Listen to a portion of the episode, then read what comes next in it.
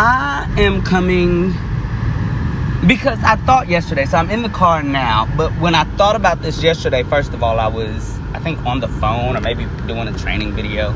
I was in the car, but I was doing something. And so I couldn't stop and record this. But the thought popped into my head. I wasn't. I was listening to music. And I look, I'm the type of person, and this has nothing to do with what I'm saying, but I'm the type of person that when I'm listening to a good song or listening to a good podcast or listening to a good playlist, like I do Pandora. I know I'm old. Don't worry about it. I do Pandora. I do Apple Music. I do.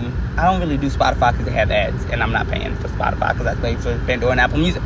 But when I'm listening and the playlist is hitting, and it's bop after bop after bop after bop after bop, I hate that being interrupted. Like I be in my car giving full concerts, and so when the, someone calls, I get so mad. If you've ever called me and I answered the phone and it sounded like I was angry, it's probably because I was in the car jamming in the middle of a concert and it's like someone over the loudspeaker came in with the the ringtone and I it upsets me probably more than anything else driving um, so so I was listening to music and I had this thought and I didn't want to interrupt it so I didn't stop and record but now I'm in the car and I have a few minutes on the way to the game I'm late um, but I'm in a stage, another stage. Like this is my second phase of, and the first one happened, and I'm not even gonna tell you what the phase is yet because I want to tell you when the first one happened. The first one happened when I was probably about 23, 24, 25. Um, I just started working at Carter, and I was asking God for patience. I was asking God for um, honesty. I was asking like the ability to always be transparent and for patience. And so he, God put me in a position where I needed patience. So he made he forced me to work with people that I didn't naturally get along with, and so I had to learn how to get along with them. And he forced me to work around people who were all genuinely who they were, and they had no apologies for who they were, and they they really flourished in their authenticity and work for somebody. He put me in a position to work for somebody who promoted authenticity and wanted me to be genuine and be myself and be transparent but then he put me around people who made it more difficult because everyone was being authentic and transparent and honest with who they were. It was more difficult for me to just get along um, until, of course, I started being authentic and transparent. So, in asking for those things, God put me in a situation to have to get them, to learn them, to develop them. Well, I started listening to music that really, I really wanted it to focus my life. And I know one of the main songs that really, really, really pushed me through a lot of this um, time was, and I hope it doesn't end because I'm about to move because I want to make sure I get the words right. Um, how did I?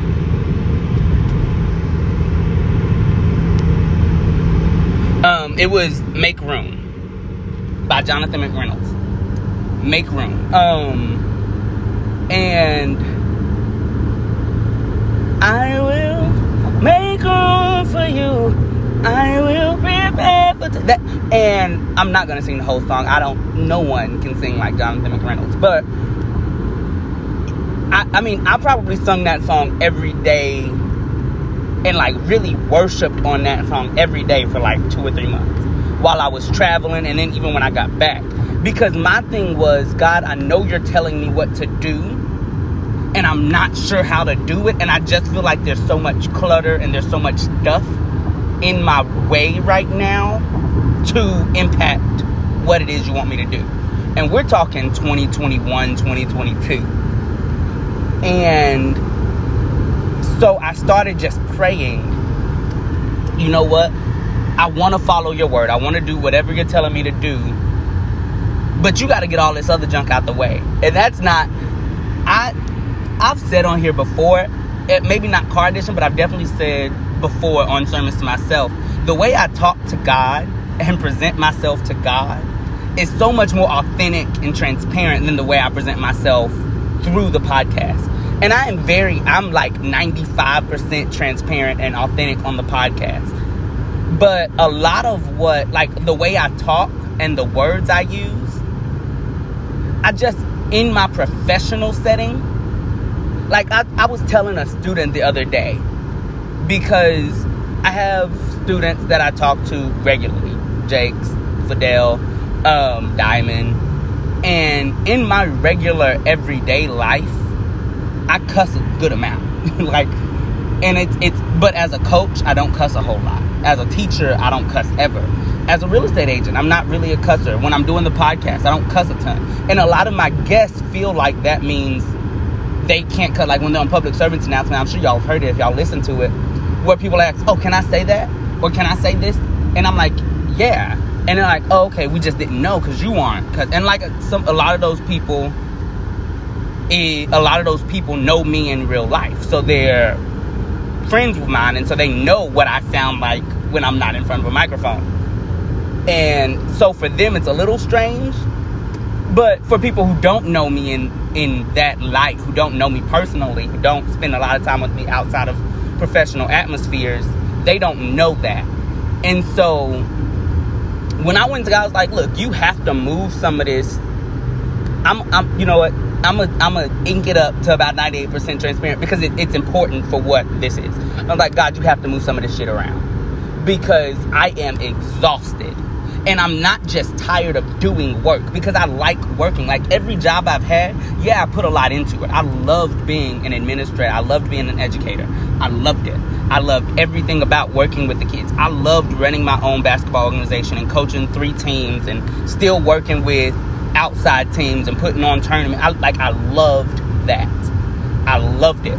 And so that wasn't the exhausting work. The exhausting work was trying to do that and walk in purpose. Because I realized that those things weren't congruent. They weren't the same thing. And that was hard for me because I was like, something that comes so naturally teaching, educating, coaching, those things come naturally to me. So something that comes so naturally, and I enjoy training and I enjoy learning about them. Like, I enjoy working on my craft as a coach. I enjoy working on my craft as an educator. I enjoy working on my craft as a communicator. I enjoy getting better at those things. So not only am I naturally good at it, but I enjoy the process of learning how to be even better. How is this not congruent with my purpose? So, Jesus, I need you to start weeding out the things that don't have to do with my purpose. And I need you to start doing that so that I can see clearly what I'm supposed to be doing and focus on that because I just don't know. And he said very clearly to me one day, he said, You have to cut out the things where you are in charge. And I said, What? Like, but I, you want me to be the head and not the tail. What are you talking about? You want me to cut out the things where I'm in charge? Like that's that's where I'm the head. What are you? T-? And he, and so I had to leave the school, and that was the very first thing, and take a background role as an educator, uh, just an English teacher, and I, and I mean leaving the school and going back into the high school to teach English was the most refreshing. Like I posted about, I said I'm back home. Like it felt so refreshing and fresh and good.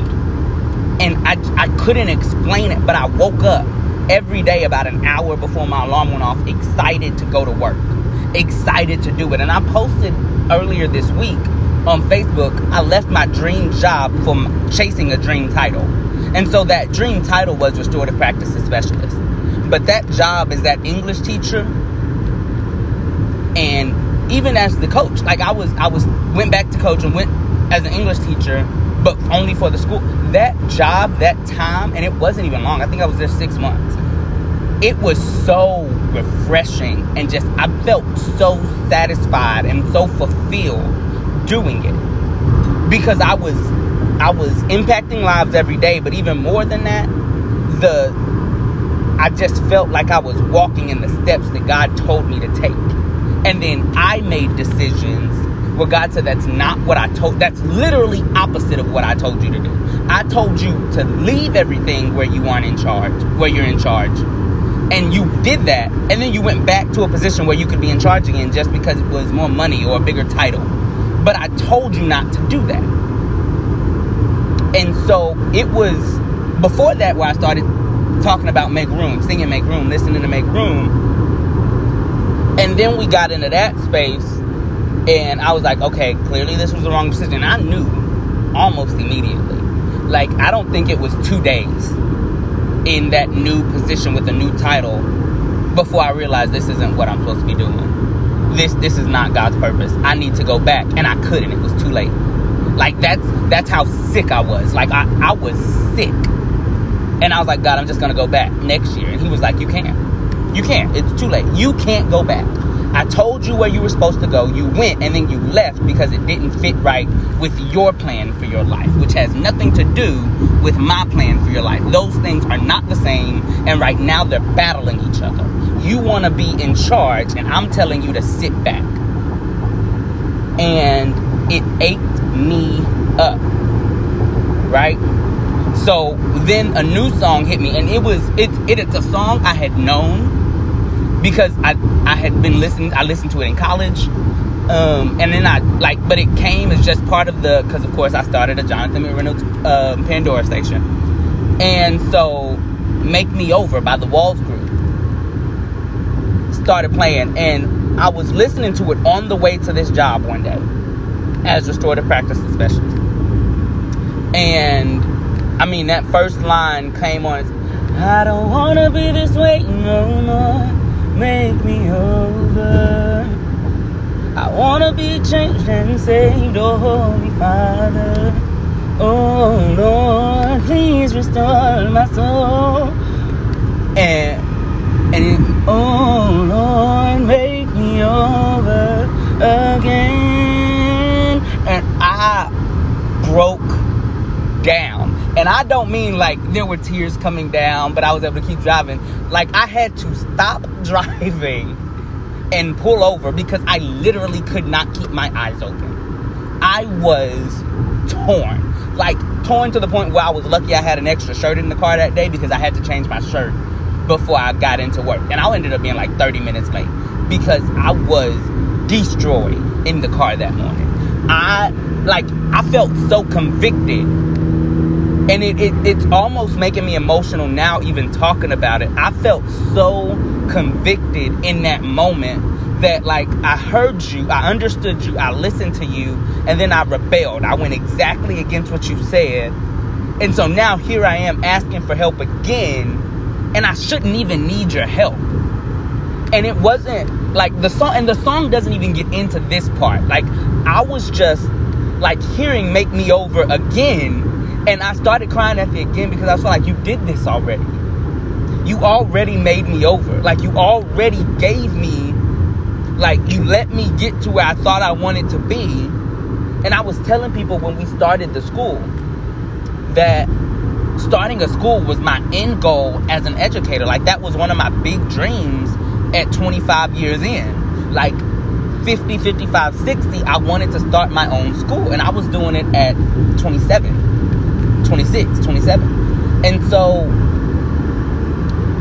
I was like, I got here. I got to where I thought I wanted to be. I got the dream title of principal and founder and CEO and owner. Like I got to that. And then I realized this isn't what I actually wanted. And so I went back to where I started, English teacher. Specifically where I started, right? High school English teacher. And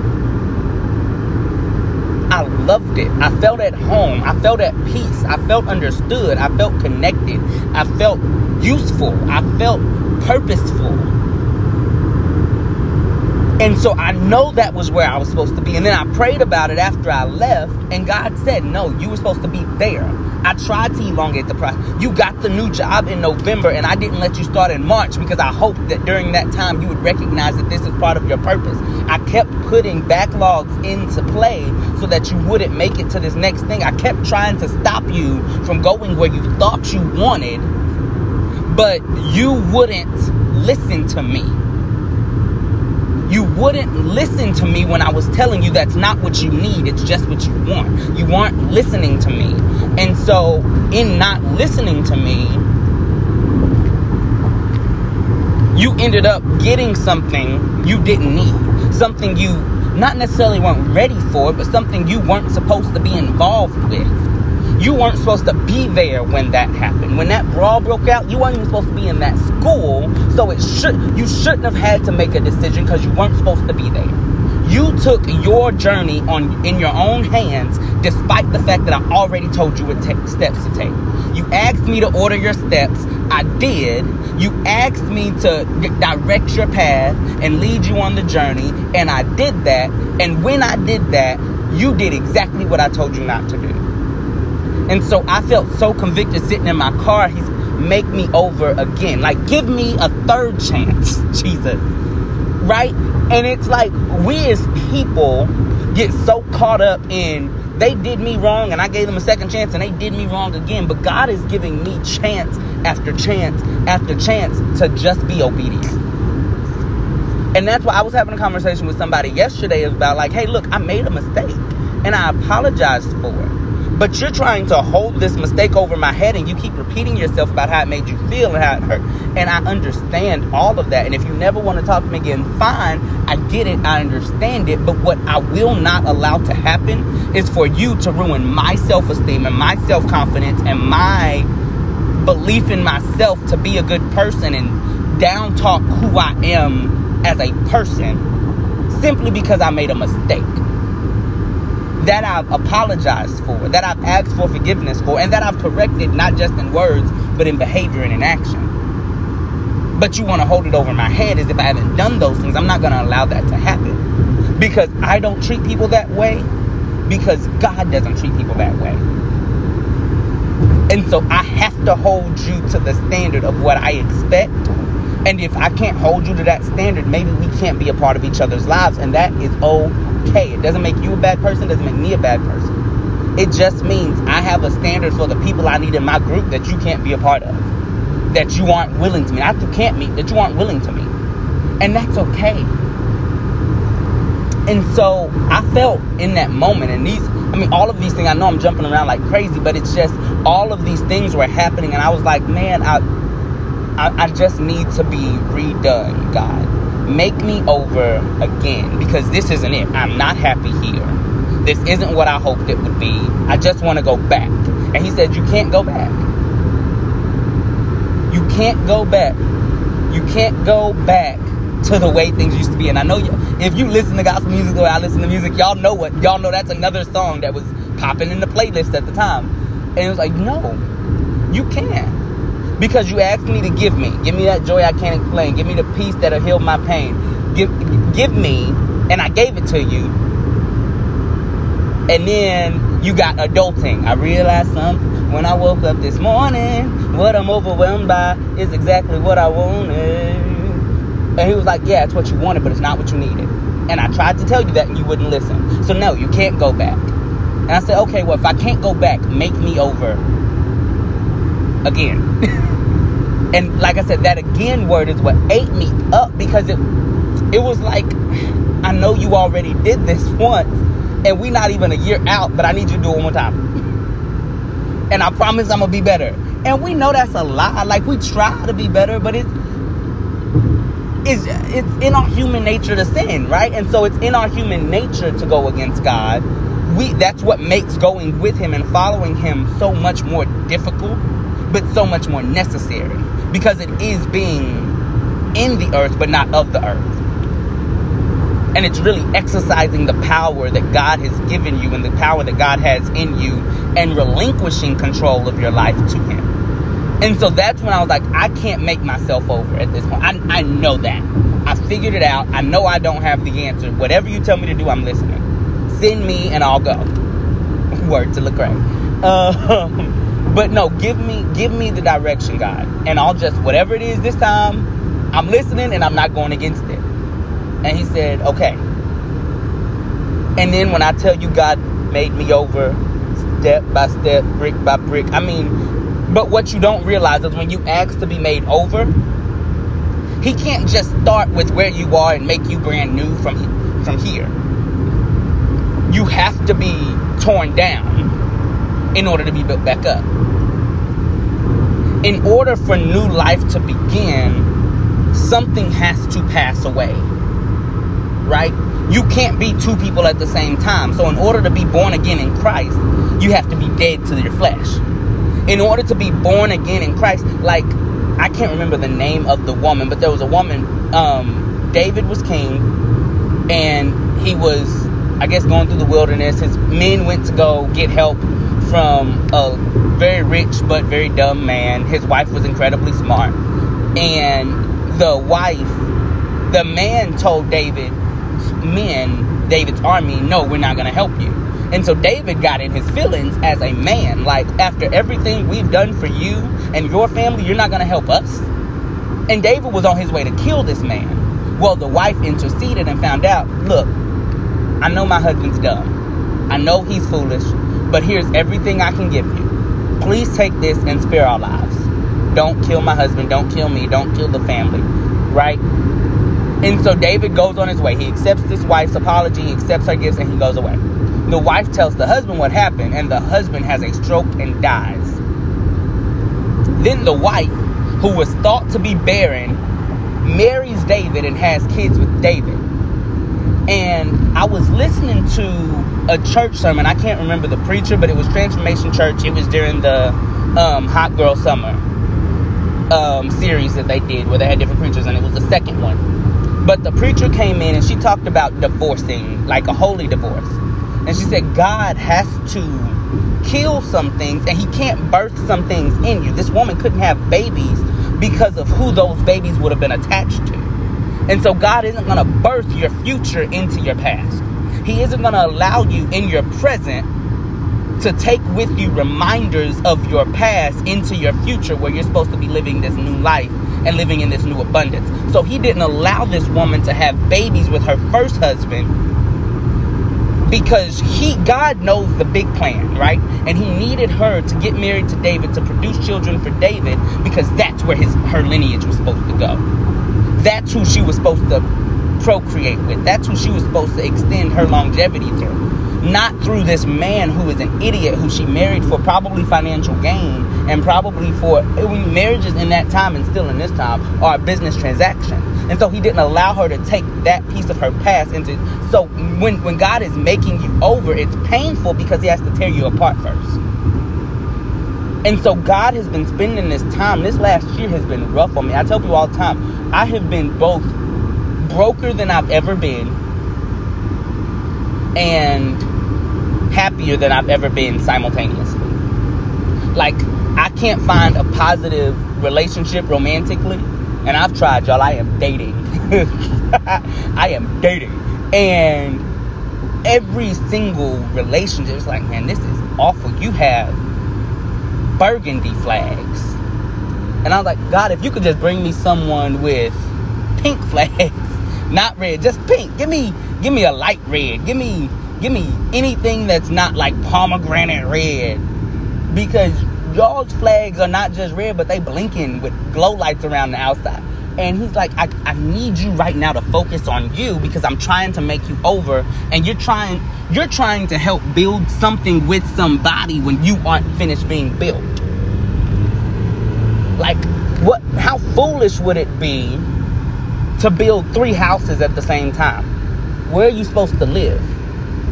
right? And so God has been making me over.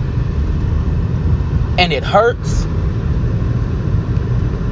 But when you start to feel the new, and that's what I'm at now. Like, I don't feel like I'm made over, but I'm starting to feel the successes of being new. Like, I'm starting to feel the difference and how I've changed and starting to recognize that change. And God is really allowing me to see that. And there is nothing like it, y'all.